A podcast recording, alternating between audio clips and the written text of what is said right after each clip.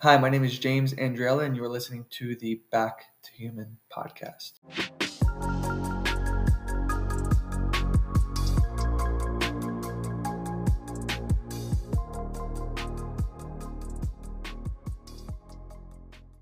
On today's episode, we are going to be talking about America's number one drug. And no, I'm not talking about weed or cocaine. And depending on where you look or who you ask, some people may not even consider this a drug. What we will do, be discussing today is probably in your pantry, or it might actually be part of your morning ritual. We are going to be talking about caffeine. Want to preface this episode by saying that I've recently kicked the habit of drinking coffee. I have been a month, I guess, sober now. I got my one month chip, and this would be my third go around. And I suppose that the third time is the charm, hopefully. This time is a bit different because I did a bit more research and I have some more knowledge in my hands that I didn't have during previous attempts. And while going through withdrawal experiences, I kind of intuitively just knew that there is no way that this stuff can truly be healthy for us if you experience these withdrawal like symptoms. So, joining me on the show today, I have the pleasure of interviewing Dr. Stephen Cherniske. Stephen is the author of Caffeine Blues Wake Up to the Hidden Dangers of America's Number One Drug, and also the DHEA Breakthrough, as well as the Metabolic Makeover. He is also the host of a website called The Healthy Skeptics, which helps sift through some of the BS that we see advertised in the health space today. He hosts this along with his wife, and their motto is what to explore, what to ignore. As mentioned, today we'll be exploring, no longer ignoring caffeine or coffee. Without further ado, Stephen, welcome to the show. James, thanks for being uh, here for all your viewers and listeners. I'm happy to contribute. Thank you so much, brother. So, I personally know because I've read the Caffeine Blues book now, but I want to know what was your awakening moment like when it comes to caffeine or coffee as a stimulant drug? Well, I was uh, for seven years, um, starting in 1972. Uh, uh, I was in a yoga ashram, and uh, and so obviously there was there was it was a vegetarian diet and no caffeine um, no stimulants were used. Uh, we were focused squarely on on yoga, meditation, and uh, and so the, you know, as soon as soon as I, um, well, actually before I even left the ashram, I, I picked up a couple more courses on, on, biochemistry and and started working in a in a medical clinic as a nutritionist and then I was a dietitian for a nearby hospital. Long story short, I I, I would ask people about their intake of caffeine. And I was shocked that people really had no idea um, how much caffeine they were consuming.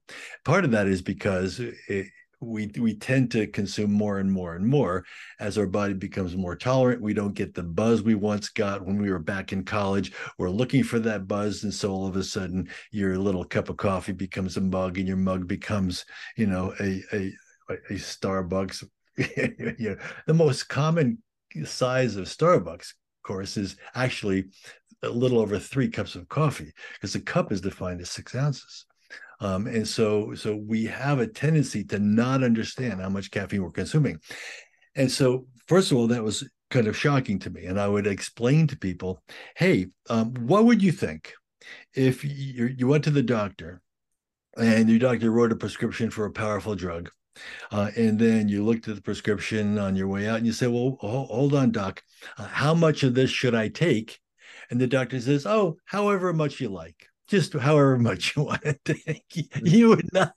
Right? So we have to understand that caffeine is a powerful drug and that everything is dose related. And the more you take, the more effects and side effects you're going to have. So that was it was a wake up call for me that people that I was eh, counseling had no idea uh, how much coffee they were consuming, how many energy drinks they were consuming, and what effect that was having on their on their uh, quality of life. One quick comment, which I'll make, which is one of the most common responses uh, when I would suggest to the person who was seeing me when their primary concern was fatigue, when I would suggest to them that we had to start winding down on their caffeine intake, the most common response was, and you're gonna, you're gonna, you'll know what it is. Where am I gonna get energy? mm-hmm. Mm-hmm. And so I had to remind them you don't have a caffeine deficiency. caffeine is not giving you energy. This is the illusion of energy. So let's talk about that. Yeah.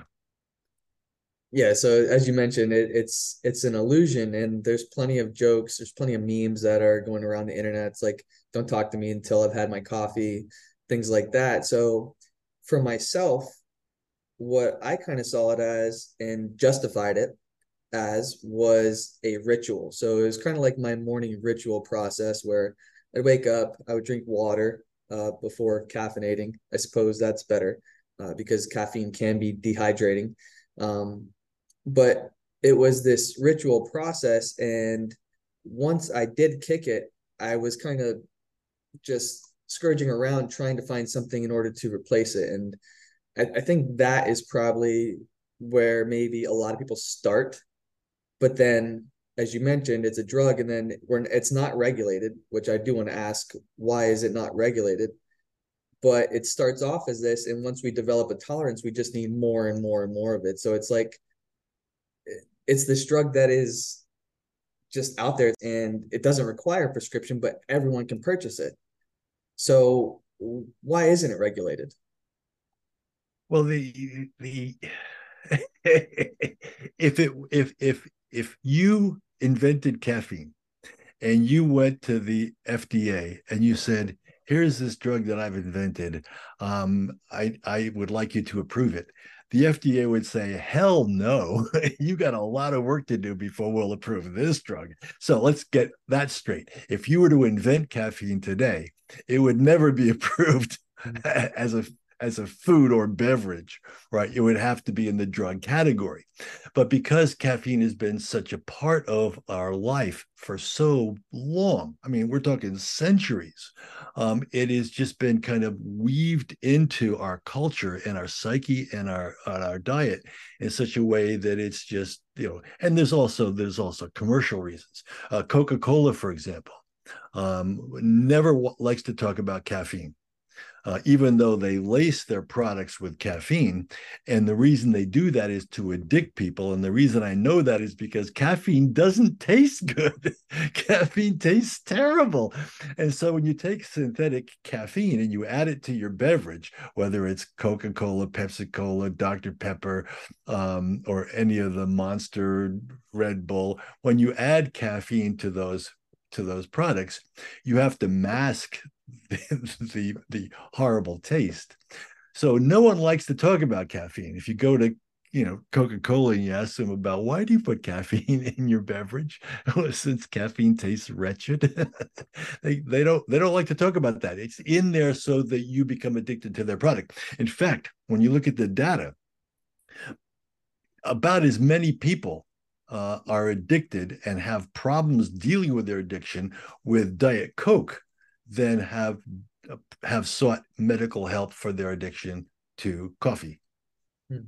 So that's serious and significant. Anyway, yeah, it's not regulated, nor will it ever be. It's only recent that the FDA has started requesting. They don't they don't force you, but they're strongly requesting you to disclose the amount of caffeine in your beverage.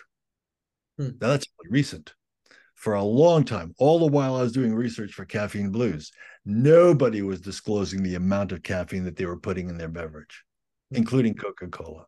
Why would you if you have this product that is highly addicting and people don't know about it? They don't know why they're addicted to it. They don't know why they can't cut it without these issues. So, yeah. if, if it's not regulated and there's no one forcing you to do so, of course, it's just like, like infinite profit, infinite income so what uh so you mentioned that the I guess the the most purchased coffee at Starbucks is three times the size of uh, what should be a typical cup of coffee.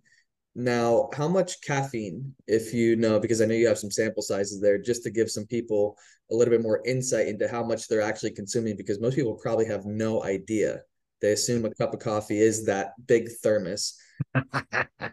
so, yeah. how much is in there, and how much would be in like a typical Coca Cola? Okay, a cup of coffee is de- is is defined as six ounces. All right, so a teacup is six ounces. That's hundred milligrams of caffeine. Um, a standard mug um, is one and one half cups of coffee. Right, so that's 150 milligrams of caffeine. The the most common Starbucks serving is three cups of coffee. So again, that's 300 milligrams of caffeine. And and so this gets gets fairly serious when you start adding uh, the the caffeine that you're consuming over the, in the day uh, and you start adding you know energy drinks with 100 milligrams of caffeine per per eight eight ounce can um, then you start getting way up towards a gram of, of of caffeine. And that's when things really start getting hairy because uh, at that point, even a rapid metabolizer, and we're going to talk about the difference between a rapid and a slow metabolizer, but at a gram, at a thousand milligrams of caffeine, even a rapid metabolizer is going to have adverse side effects. Mm. Um, and and there are people who who you know came to me again. Their primary the complaint was fatigue and they're coming to me and and they're drinking a pot of coffee um, in, in, the morning. So they're literally brewing a pot of coffee and consuming the entire pot which is god knows how, how many probably eight cups of coffee uh, and that's before noon. I mean, these same people would often reach for a diet coke with lunch, um, and then later on, you know, a hit of of of star of some uh, energy drink to get through the day. And so we tend to kind of make it through our day with caffeine hit after caffeine hit after caffeine hit. And then we wonder why uh, we have migraine headaches. We wonder why we can't sleep at night. We wonder why we'll get to sleep, but then we wake up and can't get back to sleep. Or we wonder why we wake up in the morning, we don't feel rested. Mm-hmm. Um, the vicious cycle uh, is, is very clear uh, you're consuming caffeine at a level which is not healthy for you. Uh, and so you're waking up and you feel like you've been hit by a bus. What's the thing you reach for? caffeine. You reach for the caffeine. And so you dig yourself into this hole and you get deeper and deeper into this hole. And at a certain point, it's really hard to get out. Mm-hmm and it's got you like first thing in the morning too so you haven't had your fix of it for six to eight hours of whatever quality of sleep that may have been which is probably not so great due to the caffeine. So it's literally got you very first thing in the morning. And it's it's uh just kind of weaseled its way into our lives where it's like one of our best friends. Yeah i can't leave the house until i get this coffee. Then they're going to consume it at lunch. And there's even people i know uh like latin culture they'll have it at night. They'll have it before bed and yeah. some of they get to sleep. So you mentioned that that caffeine does not provide us energy, and when you were trying to get people to kick the habit, I'm sure you were met with so much resistance. Like, how I can't do that. So if caffeine doesn't provide us energy, what exactly is it doing to give us this alert state? Well, you just used the right word, which is alert state. Um, caffeine stimulates uh, the adrenals to produce uh, epinephrine and and and cortisol. So the the immediate so it's the same it's the same you know flight or flight fight or flight response that you get from um, I like to say a slap in the face or or, or an unfortunate in, encounter with a saber-toothed tiger. I mean the fight or flight response kept us alive for you know millions of years. And so that's built into our cells. But when you do that you know because again if I, I, woke up this morning and if i said to my wife hey honey slap me in the face as hard as you can um, you know she wouldn't do that. But imagine if somebody slapped you in the face and you said boy that really you know i really feel alert now. Thanks honey but you'd never say, "Hey, honey, slap me again at ten, slap me again at noon, slap me again at two o'clock in the afternoon." So the idea is that the caffeine simply stimulates the nervous system and the adrenals to to raise the raise us into a fight or flight kind of metabolic state. And that feels like energy, doesn't it? Because you're more alert than you were 10 minutes before, but it isn't energy at all. Mm-hmm. No one is tired because of a caffeine deficiency. And so when you look at that and understand, oh, well, then you have to ask yourself the question well, where does energy really come from? How do I really produce more energy because I am tired. And and you know, and part of the reason you're tired is that you were depending on this fix. Uh, to create energy. And over a period of time, you're less able to manufacture your own energy, which is produced in the cells of your body. And there are ways, and you know, we talk about that in you know in the book that I wrote with my wife. You know, the metabolic makeover. We're specifically talking about where energy really comes from um, and why you should pay attention uh, because as we age, we produce less and less energy. Um, and if you produce less energy, that means you produce uh, less repair. You produce less repair, that means you accumulate damage, and then therefore the all of the sequelae of, of aging uh, as we know it. But you can intervene early on. Um, and, and the first intervention, you know, is always to stop drinking so much caffeine in all of its various forms. I know that's probably very confusing for some people to hear because they probably would not be able to envision themselves being able to operate without caffeine, without that first cup of coffee in the morning. So it stimulates the adrenals and it keeps us in this kind of chronic state of fight or flight, which I don't know if it would be the same level, and you could elaborate on this, but the same level as being like chased by a bear in the woods or the saber-toothed tiger or being slapped in the face. I don't know if it like peaks exactly like that, but we're constantly stimulating this. And what I personally realized with kicking my habit within a month was the tension in my shoulders and my neck. And I, I'm a recent parent. I know you're a recent grandparent or to a new one anyway. Uh, but I thought I was like getting by. I thought I was good. I was operating well throughout the day. I was able to work out and such. But I did have this this kind of like lingering neck pain that really wasn't going away, and some little nagging uh, lat in, uh, injury that I was experiencing. And as soon as I got rid of the caffeine, I was more mobile in my neck. I didn't even realize that this was there. So for a lot of the listeners that are are tuning in right now, there could be things that have been going on in the background for years, for decades, that you would never have attributed to your caffeine and coffee intake. And that's really one of the reasons why I wanted to do this episode and have Stephen on here is because I didn't realize this myself. So once I kicked the habit, I really started to feel much more mobile and even happier. One of the things that he mentions in the book is they've received uh, he's received testimonials of people that for the first time actually feel like themselves. And this rang very true to me. I underlined it like three times. I put a star next to it and I left notes in the back of the book to come back to this because it's very true.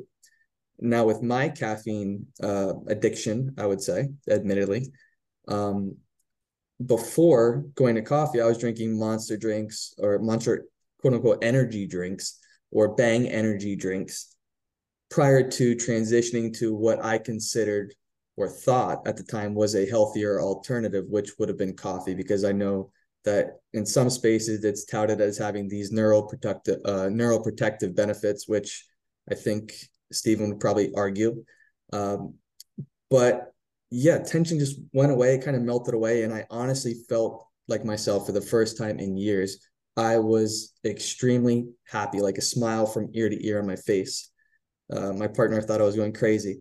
So with that in mind, hopefully some people will resonate with that and may actually convince you to look at your caffeine intake. But well, James, you you just hit on on a very important point, and I I, I want to underscore that that caffeine is a pro-inflammatory chemical, um, and there's a lot of people who who are in the same situation as you, where they have chronic inflammation, which produces tension in the muscles, tension, especially in the shoulders and neck. I saw that hundreds of times with hundreds of clients uh, that when they got off the caffeine, the tension in their shoulders and necks um, you know, dramatic, dramatically improved. So you you hit upon a really important point, which is caffeine is a pro-inflammatory compound, um, and and and needs to be understood as such because inflammation, uh, and you know, talk to any professor of physiology. Um, and and ask them what's the number one damaging force in human physiology, and it's inflammation. Uh, not just the inflammation in our shoulders and neck and in our joints and that cause you know pain. Inflammation drives all forms of dementia. Inflammation drives all three stages of cancer. Inflammation is the silent killer and that's not, not my opinion. That's that's been the, the topic of hundreds of scientific studies. So to put caffeine in the pro-inflammatory category it's really important for people to get mm-hmm. No, absolutely. And people are just consuming this willy nilly without really any realization that it is causing inflammation throughout their body, not only in the shoulders. And I, I guess when, when I mentioned the the peak where it doesn't feel like you're being chased by a bear, because you're not going to get some people may just depending on how much caffeine they are ingesting, you're not going to feel your part, heart pounding, but it's there. It's like a low grade chronic stressor it, it is. And we have to understand that, you know, so I wrote Caffeine Blues in 1998. Five years later, it was discovered that there is a genetic factor, which is really important for us to talk about here, uh, because there are people listening to this podcast who are thinking, you know, I drink caffeine and I have no adverse effects and it's perfectly fine. And what are you talking about? Um, and so those people are probably rapid metabolizers. Um, you know, I've got a, you know, a an article from Journal of American Medical Association, um, and this was this was much later. This is all the way uh, into 2006, uh, and the title is "Coffee uh, CYP." A1 uh, genotype and the risk of myocardial infarction. So what they're talking about here is so so five years after I wrote the book, it was found that that roughly half of people in North America, they, they only studied um, you know people in America in in uh, US and Canada.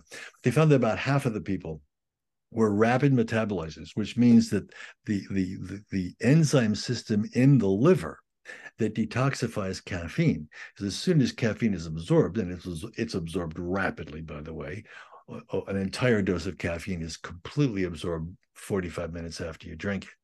Um, and so it's a rapidly absorbed and, and, and, about half of the people that you know are, are rapid metabolizers, which means the enzyme system that detoxifies caffeine is very active. But the other half of the people that you know are slow metabolizers, and this is determined by genetics. And then, and then what what the article in JAMA brought up, which was really important, is they said, "Hey, Wow. So so some people metabolize caffeine rapidly and other people metabolize caffeine slowly. We ought to see if there's a connection between your genetic status, slow or fast, and heart attack. Guess what? it is. As the study concludes, intake of coffee was associated with an increased, increased risk of heart attack, but only among individuals with slow caffeine metabolism. Mm. Isn't that interesting? Which means that you're rapid metabolizers. And this puts into perspective all the conflicting research that you're going to read about coffee and caffeine because the people who are doing the research didn't separate the rapid metabolizers from the slow metabolizers. So, of course, you're going to get mixed messages. You're going to get all kinds of information that's conflicting. But when you understand that half of the people out there half of the people that you know are slow metabolizers, which means that that third cup of coffee or that cup of coffee at 3 p.m., it's going to affect their sleep. Mm-hmm. Um, and it, you know, it might not cause the rapid heartbeat, right? it might not cause the sweaty palms and the increase in blood pressure because all those effects become you become tolerant to those effects and they become less and less the, the longer you drink coffee Mm-hmm. So it's really important that we know that there are lots of people out there who say, oh, I could drink four cups of coffee at, you know, two o'clock in the afternoon, and I sleep like a baby. Well, bravo for you. but your let's talk to your wife. mm-hmm. Because women, by the way, have sm- smaller livers than men, which means that that enzyme system that detoxifies caffeine is is not as active as as your you know 180 pound husband. This 130 pound wife is going to have a much harder time detoxifying caffeine compared to her husband. Um, and she doesn't know, you know, why he's snoring and she can't she can't get to sleep. Mm. So the the slow and rapid metabolizers, I guess this would have to do with like the half life of caffeine, because I've read anywhere between the half life of caffeine, it could be anywhere between seven to nine hours or so. And yeah. I've always been curious why they label a half life instead of actually just how long is it going to take to get out of your system.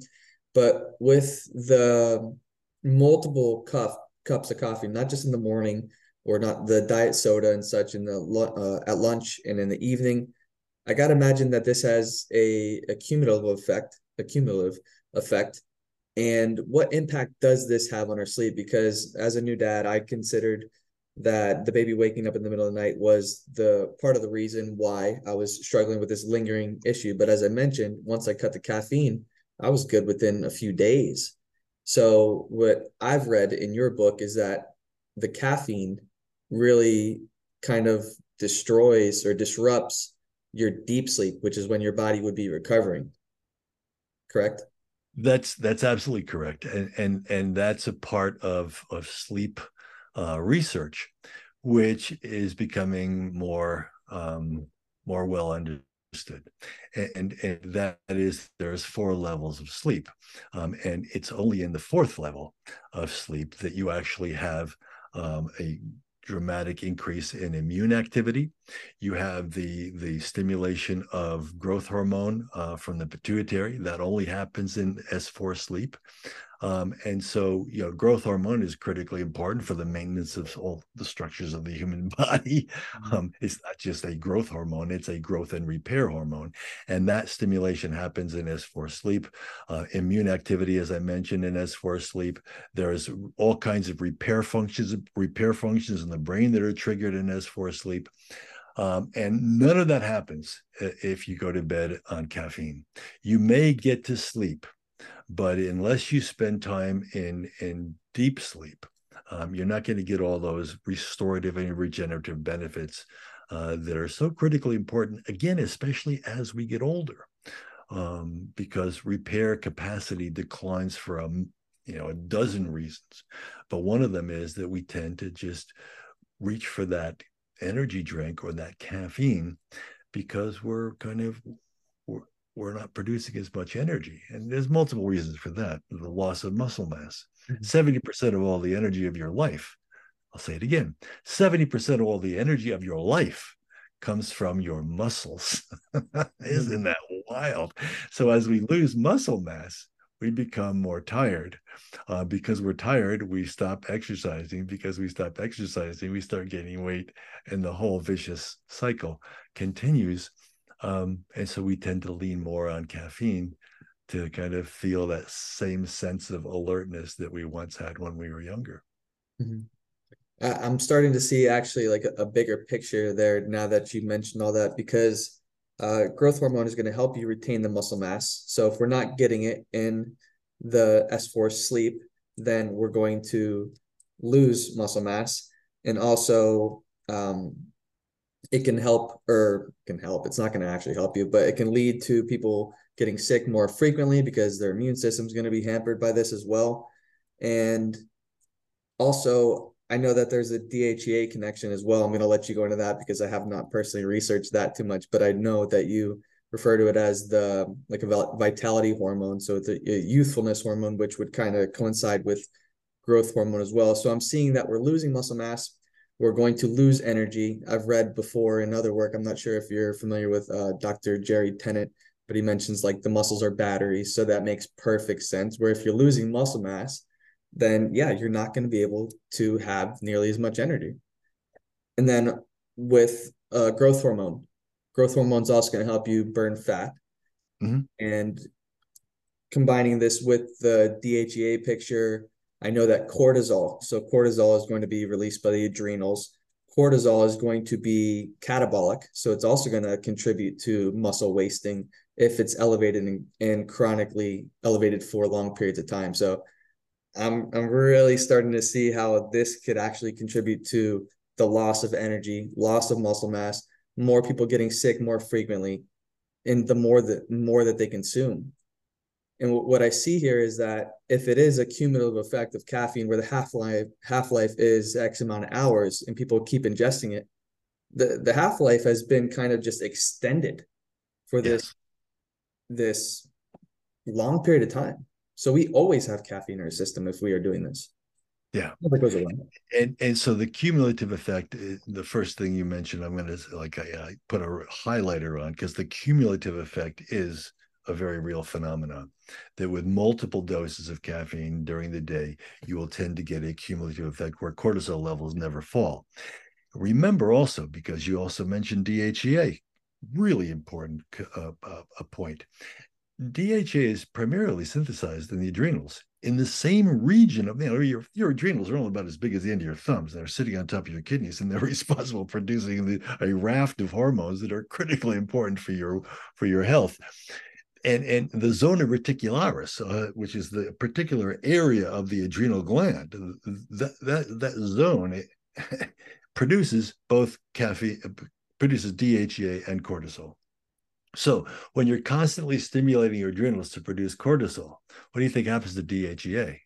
that, that that small area of this small gland um, is is not going to be able to produce the DHEA, and and that's when the wheels come off the bus, because DHEA is the most comprehensive repair signal in the entire body and brain. Uh, I'll say that again. DHEA is the most comprehensive repair signal in your entire body and brain. It's it's primarily synthesized in the adrenals, but it also is made in your brain. DHEA is made in your brain for the purpose of repair and regeneration, by the way. Um, and so anything that is reducing your ability to produce DHEA, you got to look at that and ask yourself, wait, what road am I traveling down? Mm-hmm. Yeah. So the the cortisol has an inverse relationship with the DHA. Cortisol goes up, DHA goes down. Yeah, always in a seesaw relationship. And uh, DHA is also a precursor to uh, our sex hormones, so testosterone, estrogen. So uh, theoretically, if you are ingesting a lot of caffeine, a lot of coffee, uh, would testosterone go down then? Could you see that it, happen? It, it tends to because again, uh, you know, we have you know we men have have two sources of of testosterone. Women only have one, which is their adrenals. Um, so so it affects women a lot more. Um, and and don't forget, because we have two sources of testosterone, um, we we have a much easier way to maintain our muscle mass. Women after age 40 unless you are paying close attention, uh, after age 40, a, a woman is in deep metabolic trouble because it's 10 years before her doctor will mention something about hormones. But by age 40, she's already producing less than half of the testosterone that she produced when she was 20. I'll say that again for all the women who are listening. Between the ages of 20 and 40, you lose 50% of your testosterone. That's because your DHA levels are plummeting. Um, and, and so because of that, um, you, you go to the gym and work out and you, you, you work out like crazy and you don't see any results at all. And so ultimately you give up. You say, oh, what the hell? I'm not gonna I'm not gonna work my ass off for for no visible benefit. Well, the reason that you so you see no visible benefit is you've got no testosterone. Mm-hmm. Uh, don't get me started. I mean, we're here. So if you want to go into that, and that's actually what I want to get into next. I do want to touch on uh, one more point. You said it where it's like people have this tolerance to pain that becomes their new norm. So that's their new status quo. So if you ask someone, "Hey, how you doing today?" I'm good. Meanwhile, it's like, "Yeah, I've been dealing with this elbow pain, with this shoulder tension for a few months, but yeah, it's okay. I'm not getting any worse yet at the moment." and it uh, I've used this quote in the past. Um, one of my mentors have said it, where it's like you're sleeping on a bed of nails. So if you've always slept on a bed of nails your entire life and you've never known anything different, but meanwhile someone offers you a nice comfortable bed to sleep for a night, which would be in this case ditching the caffeine, ditching the coffee. It's like you would never know how much pain that you've been in for this length of time. So yeah. something to consider. Anyone that is listening to this and is triggered by the fact that I may be suggesting that you should look at kicking the habit of drinking coffee. Yeah. So getting into oh, go ahead if you want to. Well, I just wanted to say it, it's an experiment which is worth which is worth conducting. yeah, and I think you mentioned in your book too is like I'm only asking you to do this for a certain amount of time. If you want, you can always go back. You can always go back. Yeah. If you feel like you have a caffeine deficiency, it's right there for you.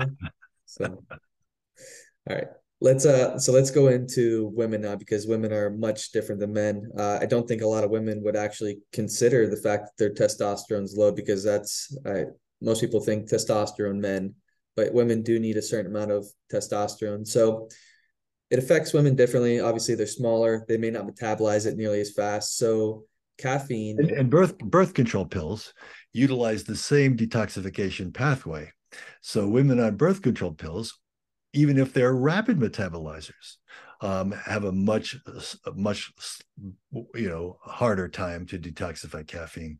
Um, so there's that that issue also. Yeah. Hmm. Throwing another cog into the wheel there, or yeah. sticking to the wheel. So for the for women, them ingesting caffeine could be even more detrimental to their health. No doubt. What about for pregnant or breastfeeding mothers? Will this affect the baby? Uh, yes, uh, caffeine goes right into the breast milk, and so it will absolutely affect the baby. Mm-hmm. And it would lead to things like, uh, I would the baby become addicted to caffeine then? Like, how much do you know would be getting theoretically? It, it, will theoretically, yes, the, the the baby could become addicted to caffeine because again, it, it appears in the breast milk fairly quickly. Um, but the main thing is you're, you're thinking of, you know, a, a, a baby's how important is sleep to a baby. You know, it's critically important for the baby and the parents because you know if you've got a colicky baby, a baby that's fussy, a baby that's that's that's that can't relax, all, all you know, there's a reason why you know pregnant and lactating women are strongly advised not to drink caffeine. Hmm. It, it, it seems like one of the things they would want to go to too, because if they're already struggling with a lack of sleep and obviously they're doing so much work, God bless women, uh, like it's difficult for them to actually get through the day. So their caffeine or their coffee may actually be their savior or may seem to be their savior in that moment. Yeah. So what, what about women that are going through menopause? As you mentioned, the hormones, how would this affect them? Uh, it it again it tends to you know if, if you got low levels of DHEA, um, and I'll say it again, DHEA is the only source of testosterone, uh, and and for a woman, and a woman after menopause, it is her only source of estrogens, right? So DHEA is this critical factor, which as you go into menopause, where you're producing zero DHEA, uh, which means that you are producing not zero DHEA, zero testosterone, and very little estrogen. And then the longer you get into your mid 50s and early 60s, you're now at a point where DHEA is your only source of sex steroids. So understand that that these are critical stages in a woman's life, and conventional medicine ignores DHEA mm-hmm. because DHEA can't be patented. Because it can't be patented, there's no drug company that's pushing it. No one is coming to the doctor's office as a rep, you know, to give them free samples to hand out to their patients. The, all of conventional medicine is geared towards medicating uh, with with with with drugs that that can make the drug companies billions of dollars. Why do you think no one is talking about DHEA. I said it before 10 years before menopause, that woman is already suffering the dire consequences of low testosterone. and her conventional doctor would never in a million years test for that. Hmm. Hello. Yeah. The reason I don't mean to go crazy here, but for women who are listening, they don't like strong women. Mm. Let that sink in for a second. I don't think they like strong humans, period, but definitely we got to protect our women. yeah. Uh, I work with some women where they're going through menopause and obviously they deal with the the heat flashes and such. They're offered hormones. So would you say that that is the route that they need to take or have you personally uh, worked with women that are going through menopause where if they kick something like caffeine out where they start to see a tremendous either reduction in these hot flashes or what, what have you personally seen Well, I'm married to a double board certified family practice physician who specializes in women's health. Um, so you know, I need to get her on. she go go get Natalie. Uh, but but you know, she she always points out that the hormones that are recommended, uh, uh, you know, to a, a postmenopausal woman, uh, they're not natural at all. I mean, they're they're estrogens that are derived from horse urine, and they're not progesterone. They're progestins, which are analogs of progesterone, the natural hormone that is critically important for a woman's health. So what they're offering this woman is is nothing of benefit at all. Um, and so now the woman's saying, well, you know, what do I do? Well, one thing to do is to optimize your DHEA level. You can do that on your own, and then find a doctor that understands bioidentical hormones, uh, and they can, get, you know, and you can test for these things. Knowledge is power, and most of the time, uh, women go to the doctor, and and the doctor says, oh, you know, everything's okay. You're you're normal, and the, the proper response is, I'm normal? Oh no.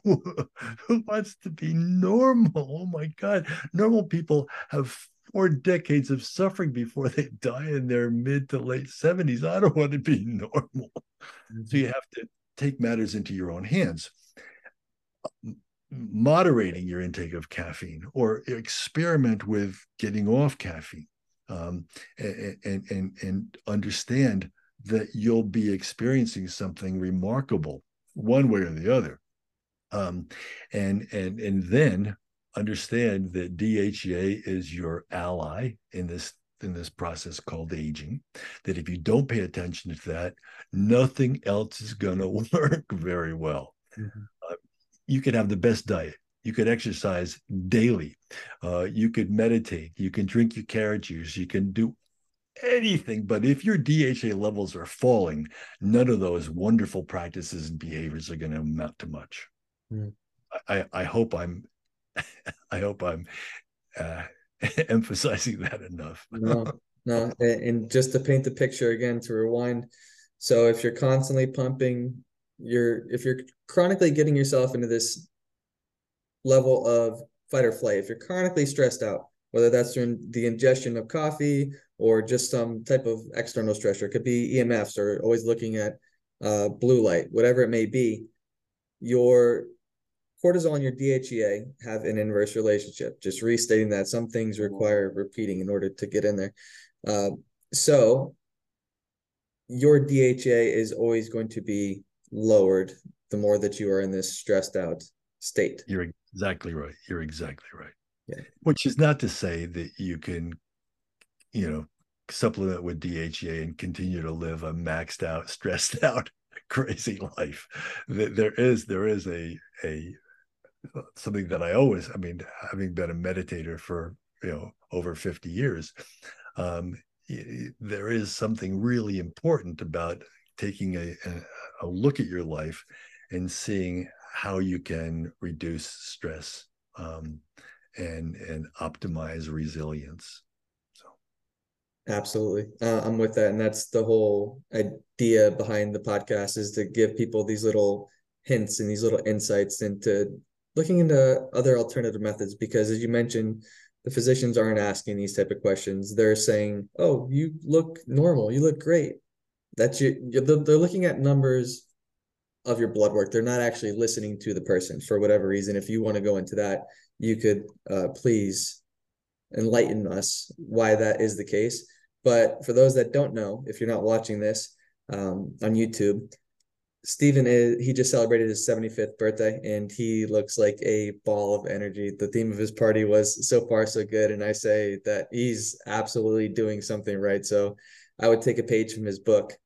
And I, am actually going to purchase the DHEA book right after this podcast because I want to dive more into that myself. So just kudos. Well, you, you can, I mean, a, a, simple shortcut for people that don't want to order a book that I wrote in 1996. uh, I'm, I'm happy to give anybody uh, an ebook uh, that I wrote called The Case for DHEA. Uh, and the case for DHEA is I, w- I wrote that to respond to all the critics that came up after I wrote the DHEA breakthrough. Because you know pendulum swings in the media right? So uh, you know when i wrote DHEA breakthrough um, it became an international bestseller in about six months. Um, and then the, the the backlash against that was fairly swift. And and so i wrote the case for DHEA to answer all of the critics that came out of the woodwork to say that you know i was making a mistake or reporting the, the medical literature inappropriately. So I'm happy to send the case for DHEA to anybody. Um, and uh, you know, you can send me an email uh, or or or go to uh, my2048.com, my20 my2048.com. Um, go there, um, and you'll see that there's a there's a an SKU uh, for the uh, the case for DHEA and the price is zero. Nice. I will include that in the show notes. So thank you for that one, brother.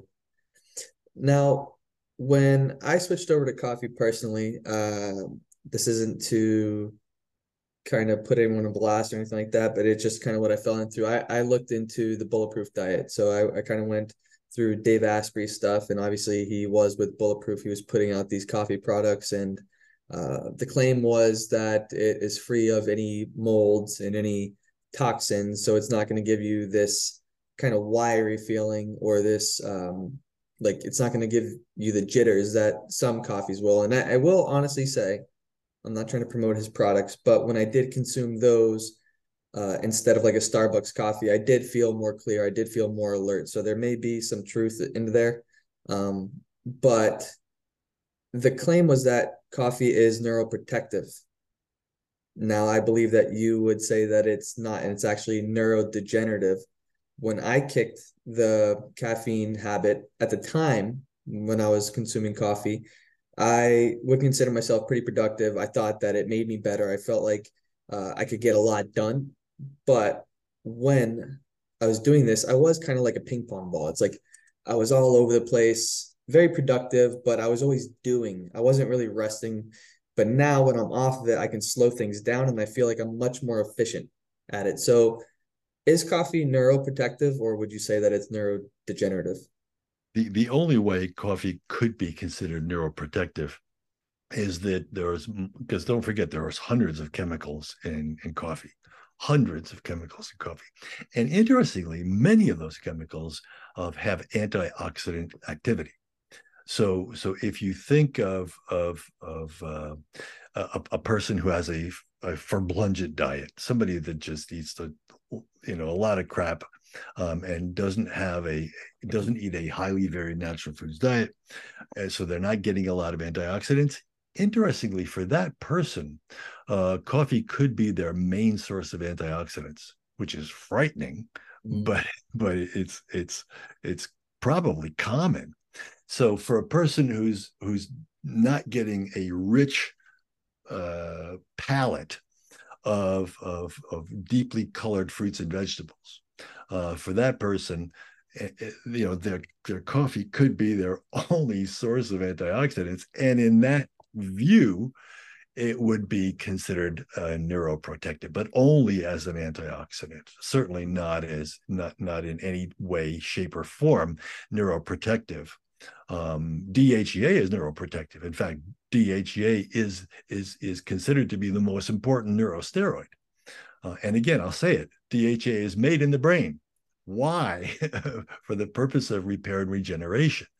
Um, everything we learned back in the 60s and 70s about the brain, all of that has been thrown out because in in the late 80s it was discovered that the brain makes DHEA. So guess what? You do you can make new brain cells. You can make new neurons. You can make new synapses, but not if your DHEA levels are are plummeting. so so again, um, somebody that is claiming that that caffeine is neuroprotective, uh, aside from the antioxidant effect, um, they got a they, got a long way to show that, any evidence of that. Mm-hmm. I, I can see how that could be a quit a bit confusing because as you mentioned before, it's coffee would be pro-inflammatory, but then it also can provide some antioxidants. So I guess yep. you got to look at the bigger picture and also just zoom out and see overall how someone is living their life. Yes, thank you. Yes, absolutely. Uh, it, it, it's it's um because we're all so busy and and we're getting busier. Um, there tends to be a um, and because we're all bombarded with so much information. I mean, it, it's it's you know you were you were kind to mention that the motto that my wife and I have for the healthy skeptics is what to explore and what to ignore because in I think it was 1972 um, I, I, went to a conference in in Fordham University in New York City um, where the keynote address uh, w- was being given um, by a, a neurochemist who said that in the near future, um, we will be inundated with information, most of it er- irrelevant and much of it erroneous, so that your life will depend on what you explore and what you ignore. Mm-hmm. That neurochemist was Marshall McLuhan. Mm what you explore and what you ignore will determine to a great extent your quality of life. I love that. I, I, could definitely see that because it, it's a lot of noise. So the signal's somewhere in there, but if you're being bombarded with all this useless information that you can't really apply to your life, then you got to learn how to sift through the BS. Yes. And and I will say that when you're when you're highly caffeinated, uh, it it becomes more difficult to do the sifting that has to be done. Yeah, uh, yeah, because you're you're stuck in like a, a state of doing. So, what what I mentioned earlier, how for the first time in what may seem like decades, I'm thirty. I'll be thirty three this month. I honestly finally felt for myself, and I, I go back to books like New Brave World, I believe it was, where it's like the soma, that these people were uh, going for. It's like their drug of choice. It almost seems like we've been provided that with things like coffee or the things like the the dyes, the artificial dyes in the food, whatever those are doing to our neurochemicals.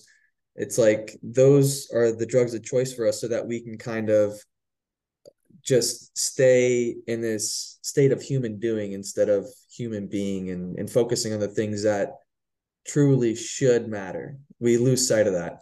Yeah, yeah, and and again, the the the tendency to do that is because there's so much that's distracting and, and, and exciting to look at right i mean face social media opened up a whole new realm. Uh, you know the first one was the internet and that was that was exciting and and and distracting and and remarkable.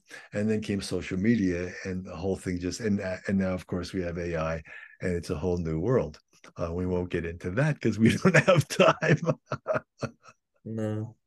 So i didn't intend to uh, ask this question but since we're here what would you say to focus on because you're 75 years young and you're clearly in my perspective doing something right, which is something that I truly admire. And I, I admire people that can show a different example. Like you're embodying the fact that aging does not have to suck. If you go to your doctor and you're told that you're being you're normal and you're already experiencing all these issues, what I imagine is going to be taken in that very moment by these people is that, oh wow, it's only going to go downhill from here. So, what are the things that you at this age would focus on? What do you think is the signal that should be getting through and the noise that should be eliminated?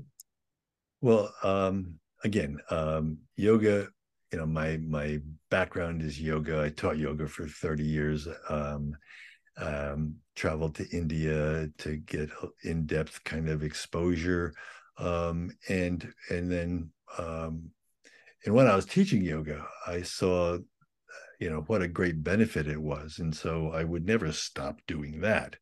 So flexibility is critically important. Again, as we get older, we tend to become less active, and less active often means less flexible. The human body is designed to move. Mm-hmm. When we don't move, bad things happen. Mm-hmm. Um, you know, th- there's a phrase that I heard the other day, which is sitting is the new smoking, right? If you sit all day, uh, whether it's at a desk or whether it's on your, you know, Barcalounger and watching television, the more you sit, the the the more problems that you will experience. So being active, um, you know, I'm fortunate. My wife and I live on a high bluff overlooking Puget Sound. Uh, our daily walk uh, takes us down through this winding stream and going down through this deep woods, and then all of a sudden you find yourself um, at on the Puget Sound. And depending on the tide, there's you know you can go one way, or if it's low tide, you can go a different way for a different walk experience. But it, it would be a, an unusual day that we don't get out there at least once or twice. Um, so exercise is important, um, and it doesn't have to be strenuous, but it has to be consistent. Uh, obviously, diet, a highly varied natural foods diet, uh, critically important.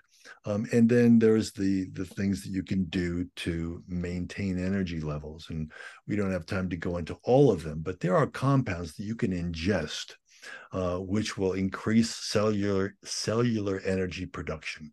And you got to know that. You got to know that it's not it's not it's it's not this dead end street. This thing called aging. Um, you know, uh, uh, back in the mid '70s, um, I'm in a physiology class, and we're learning in depth about the Krebs cycle and and and how it creates ATP and then and all the different ways that the body feeds uh, compounds into the Krebs cycle. And so, as I'm watching this unfold in front of me in the slides, um, the five o'clock position in the Krebs cycle was is alpha ketoglutaric acid, and since all the other uh, you know organic acids citric acid and succinate and all the rest of them can be obtained from food i asked you know well where do we get alpha ketoglutarate. Um, and the professor said, well, there's no food that provides alpha ketoglutarate. Your body has to make that. And I said, oh, uh, and will I always make an abundance of alpha ketoglutarate? Because it's the rate limiting step in the Krebs cycle. Hmm. Interesting.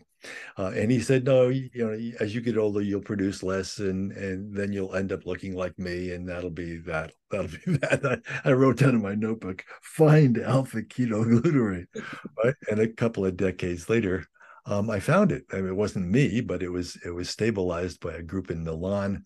Um, I went to, I went I got on a plane and came back with a couple of kilos of pure alpha ketoglutarate um, and and fed it to our our track and field team in 1984. Holy And they won more gold medals that year than any prior or subsequent team. So alpha ketoglutarate is one of these bioenergetic compounds. Coenzyme Q10, a bioenergetic compound. Um, NMN, um, you know, uh, uh, nicotinamide riboside, a bioenergetic compound. And, and, and we talk about all of them is a shameless plug. We talk about all of them in the metabolic makeover uh, because energy really is the name of the game. Mm-hmm. And, and you can use these compounds um, to, uh, you know, simple things like beta alanine and, and citrulline that can increase circulation. And if you increase circulation, that means more oxygen and more, more fuel is getting to your muscles. So all of these things you can utilize to generate real energy. Then you don't have to depend on the caffeine. Hmm. I think you know what I just wrote down. The alpha ketoglutarate. Oh yeah. Find alpha ketoglutarate. Well, I mean, it's it's it's, it's just one of those wonderful things. Um, uh, and, I'm not going to say that the 84 track and field team was all due to alpha ketoglutarate. Carl Lewis had a lot to do with that. mm-hmm.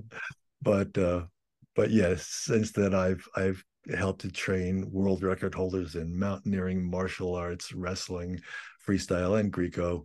Um, and and it's been it's you know, so for a long time I was focused on sports, um, but now I'm focused on the average person enjoying their their 70s, 80s, 90s, and beyond. Because we all need energy. It's everyone's yeah. currency. Yeah. yeah. I, did, I did not know that about you, so you learned something new. That's awesome. right. So jumping back to the the caffeine, uh, what uh what are some hidden sources of caffeine that people may not realize that they're ingesting that is contributing to their overall caffeine intake? Well, the big hidden source of caffeine was outlawed by the FDA back in the late 80s. Um, and and that was uh, Ma Huang. Uh, and it's a thank goodness.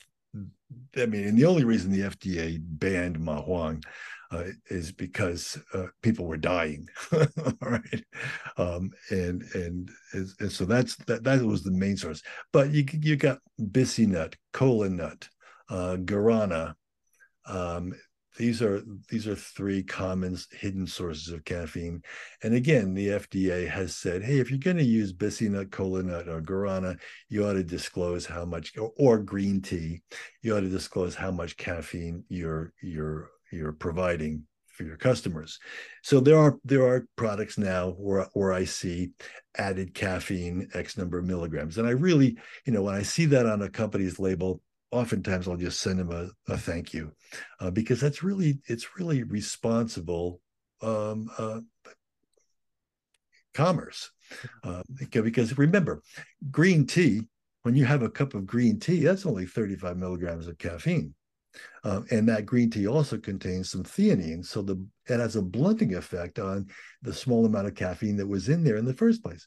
But when you buy an energy product uh, and it's got green tea, it wasn't just green tea that they dried up and powdered the leaves and put it in the product. No, it can be a concentrate that contains astronomic levels of caffeine because of the ability that we have to manipulate uh, these compounds. So green tea can be not. It's not a green tea cup is not a significant source of caffeine. I think 35 milligrams is is not that much, but a green tea extract um, or a guarana. Guarana is about guarana as it's as it's you know farmed in in South America is only about nine percent caffeine by weight, uh, but you can you can refine guarana to be like eighty percent caffeine.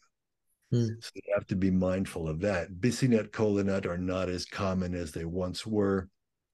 Um, yeah, those are the main hidden sources of caffeine. But but you have to understand that that a kilo of synthetic caffeine from China only costs about $25. Mm. A kilo of synthetic caffeine from China, it's about $25, which means that if you're making an energy product, you're going to lace it with caffeine. And you might not even, you might not even be that serious about disclosing how much. Because don't forget, you know, Starbucks got nailed for spiking their coffee with pure caffeine. Mm. They don't do that anymore, but in the early days of Starbucks, uh, they were spiking their drinks, which is why they became so popular so fast. Hmm. people, people got a bigger buzz. You know, it's like no wonder they loved it so much. ah. So why um I guess these would be the the last questions that I have for you today. But the withdrawal symptoms that I experienced were definitely not pleasant. They only lasted for about two days. Uh, what I personally experienced to any of the listeners that are considering this, just to let you know, if you decide to go cold turkey, uh, Stephen definitely has a uh, way to mitigate this. So I'll let him explain that. What I experienced was a bit, a little bit of like malaise, uh, like dread, almost like a state of depression, very, very low energy, and terrible, terrible headaches. It was like uh, pressure behind my eyes for two days, and I knew that this would subside and there would be light at the end of the tunnel. But uh, Stephen, why why do we get these withdrawal-like symptoms? Which shows me that it is truly a drug. And how would you suggest mitigating these symptoms? What's an easier way to get off the bean? All right. Um, number one is is to go slow, um, and and so you don't. I don't recommend cold turkey if if that's your choice that's that, that, that works too. But but go slow. Just re, just reduce reduce reduce and then replace replace replace. Um, if, if, coffee uh, is is is part of your ritual um, you can buy uh, Teeccino is my favorite non uh, caffeine um, uh, alternative. And the nice thing about Teeccino, T E E C C I N O, nice thing about Teeccino is that there's various flavors um, and you you brew it just like you brew coffee so you can you can have your same ritual of brewing and and the aromas and the smells and all that but there's zero caffeine in Teeccino. so there and there's other uh, other compound or uh, other products on the market that do the same thing um, and, at the same time uh, you have to understand that the caffeine constricts blood vessels in the brain. I'll say it again.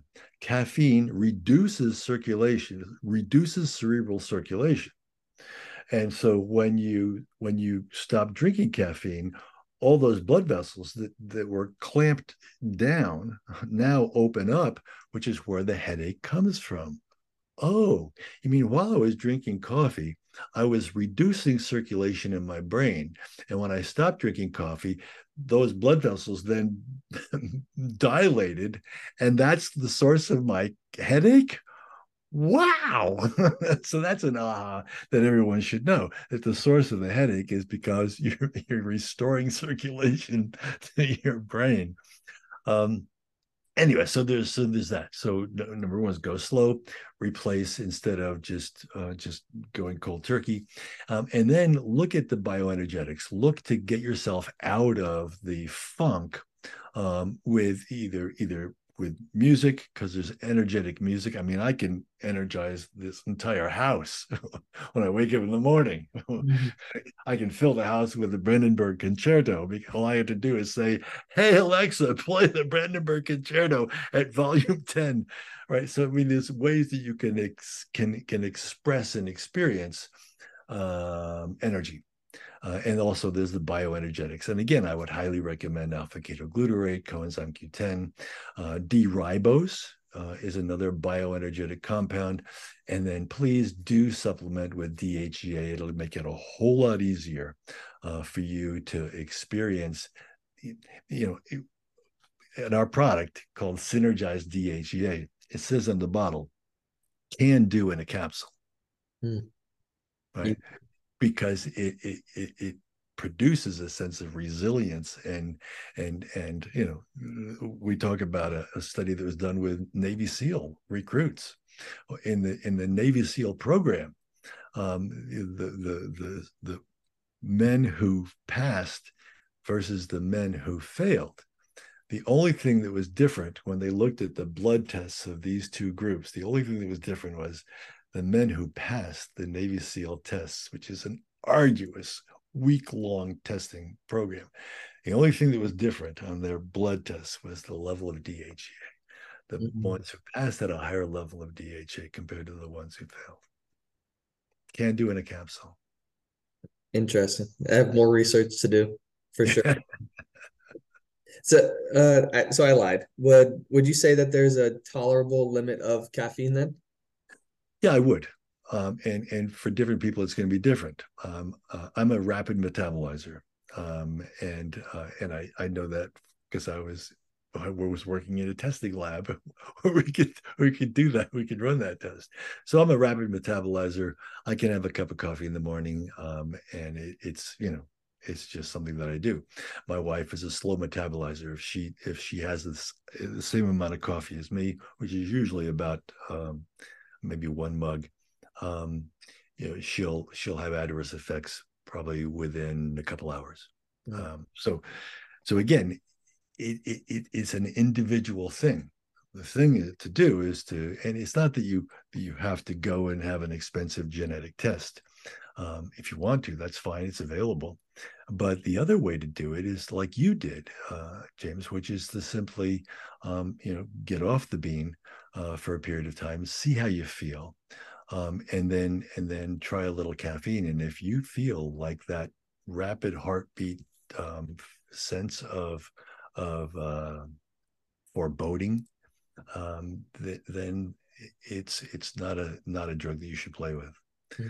But for a lot of people, especially fast metabolizers, a moderate amount, I can't I can't think of anything adverse for a moderate amount. It's just that moderate is really hard to define. Mm-hmm. Yeah, because it's individualized, and you won't really know until you've kind of cleaned your system and gotten rid of it, then re- tried reintroducing. It's it's almost like a um, like foods too. It's like yep. you never know what how something is affecting you until you kind of take it away, then slowly reintroduce it to see if it's actually for you. Yep, exactly. Simple.